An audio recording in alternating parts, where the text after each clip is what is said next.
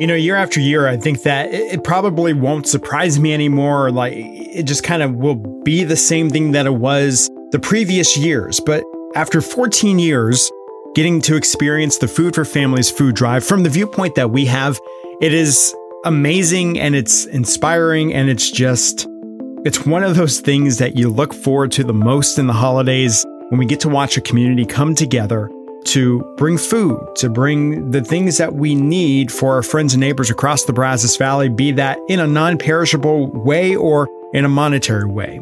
But either way, it's just a, a, a, day that thank you doesn't seem like enough, but it is one of the best things that we can say because it is one of the only things we can say after the generosity that we've seen.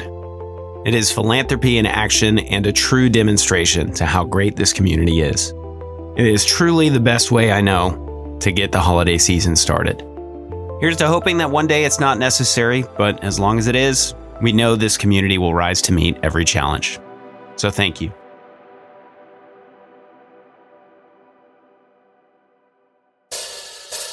Hey, very good Thursday morning, friends. I just checked the calendar. It says that it's December 7th, so we'll go with that. Thanks for stopping by for this edition of the Pinpoint Podcast. We've got Max Crawford with us. Let's talk about some swings. We ain't talking about the playground, although those will be moving with some wind as well.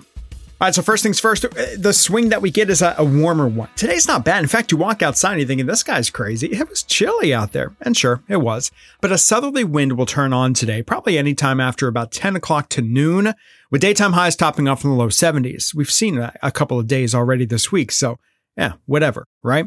Uh, tomorrow, uh, we have a chance to make a run at 80 degrees. It's going to come down to the afternoon cloud cover and if we can break it. But I think that there is a distinct possibility that we could get there. And if so, the record for tomorrow was 86. The second warmest day that we've ever seen on 8th of uh, December is 84.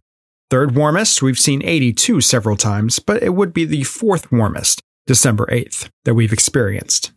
And we might even make a run at 80 for a few of us on Saturday. But the brakes get slammed on and we're going to fix that real fast. Because we got a big cold front coming through on Saturday. Listen, we have told you all week long that Saturday brings a chance for some showers and a couple thunderstorms. We told you all week long that the Storm Prediction Center has a lot of the area marked in essentially just an area to watch. Well, once you get three days out or sooner, the Storm Prediction Center starts actually putting things into categories. It's on a zero out of five scale. A lot of us in the one out of five, so very low end, and some of us in the two out of five, especially east of Highway 6 for severe weather potential, particularly strong downburst winds for Saturday. Another thing that we have told you pretty consistently through this week is that we're really not buying that severe weather chance all that much. Where we do think it is possible, we just don't think it's going to be very widespread into your Saturday. So if you've got Saturday plans, I would say the biggest thing you need to prepare for, like Shel mentioned, is we could briefly touch 80 degrees. We're going to start the day close to 70. It is going to be super muggy out there. We'll have a breeze from the south.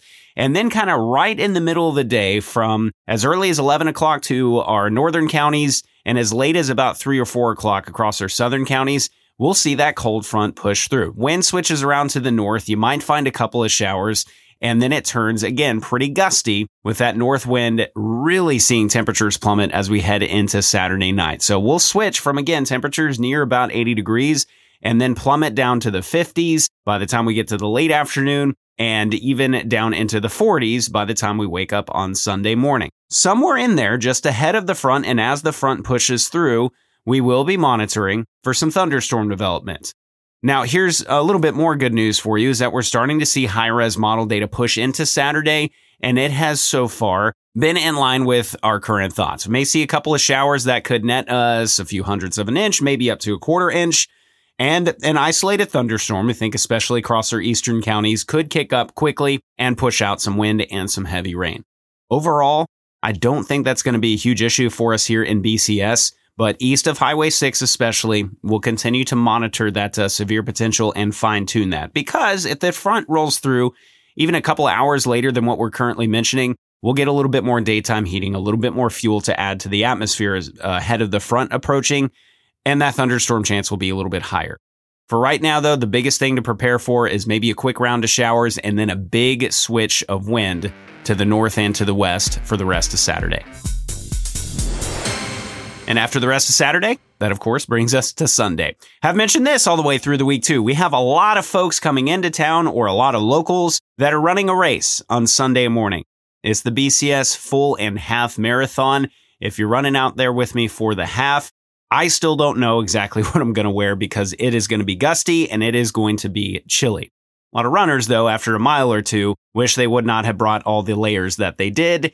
So it'll be a little bit tricky of a forecast. But again, it is going to be blustery out there. It does look like we could still find some gusts to 20 miles per hour plus, especially in the morning. Temperature wise, we'll start in the mid to low 40s, and we should bump up to at least 50 to 55 by the uh, end of the morning and into the afternoon. Wind will slowly calm down throughout the day on Sunday. It looks like a lot of sunshine. So once things are finished there at the race, it's going to be a beautiful afternoon, and you will still want a jacket. All right, so then we get into next week, and this cold front looks like it does have some staying power with a reinforcing push of cool air. Still a bit tricky this time of the year when you get about, say, days 7 to 8 to 9 and 10. It can go south on you quick when it comes to a forecast. But what it looks like right now is that it's a seasonable start to the week, and a secondary front can come in sometime around, say, Wednesday or Thursday. And this can link up with some moisture. So you put the moisture and you put a cold front that's not the biggest front, but it's got a push behind it and it can make it feel eh, it's a little more cold as well. All I'm saying is as we trend towards the middle of the month, yeah, we could have some legit December weather around here. Well, that is going to do it for a Thursday edition of the Pinpoint Podcast. We are almost to Friday, y'all. Like Queen Bey says, you ain't going to break my soul. Have a fantastic rest of your day, and we'll see you on the next one. For Shel Winkley, I'm Max Crawford. Let's make it a great day.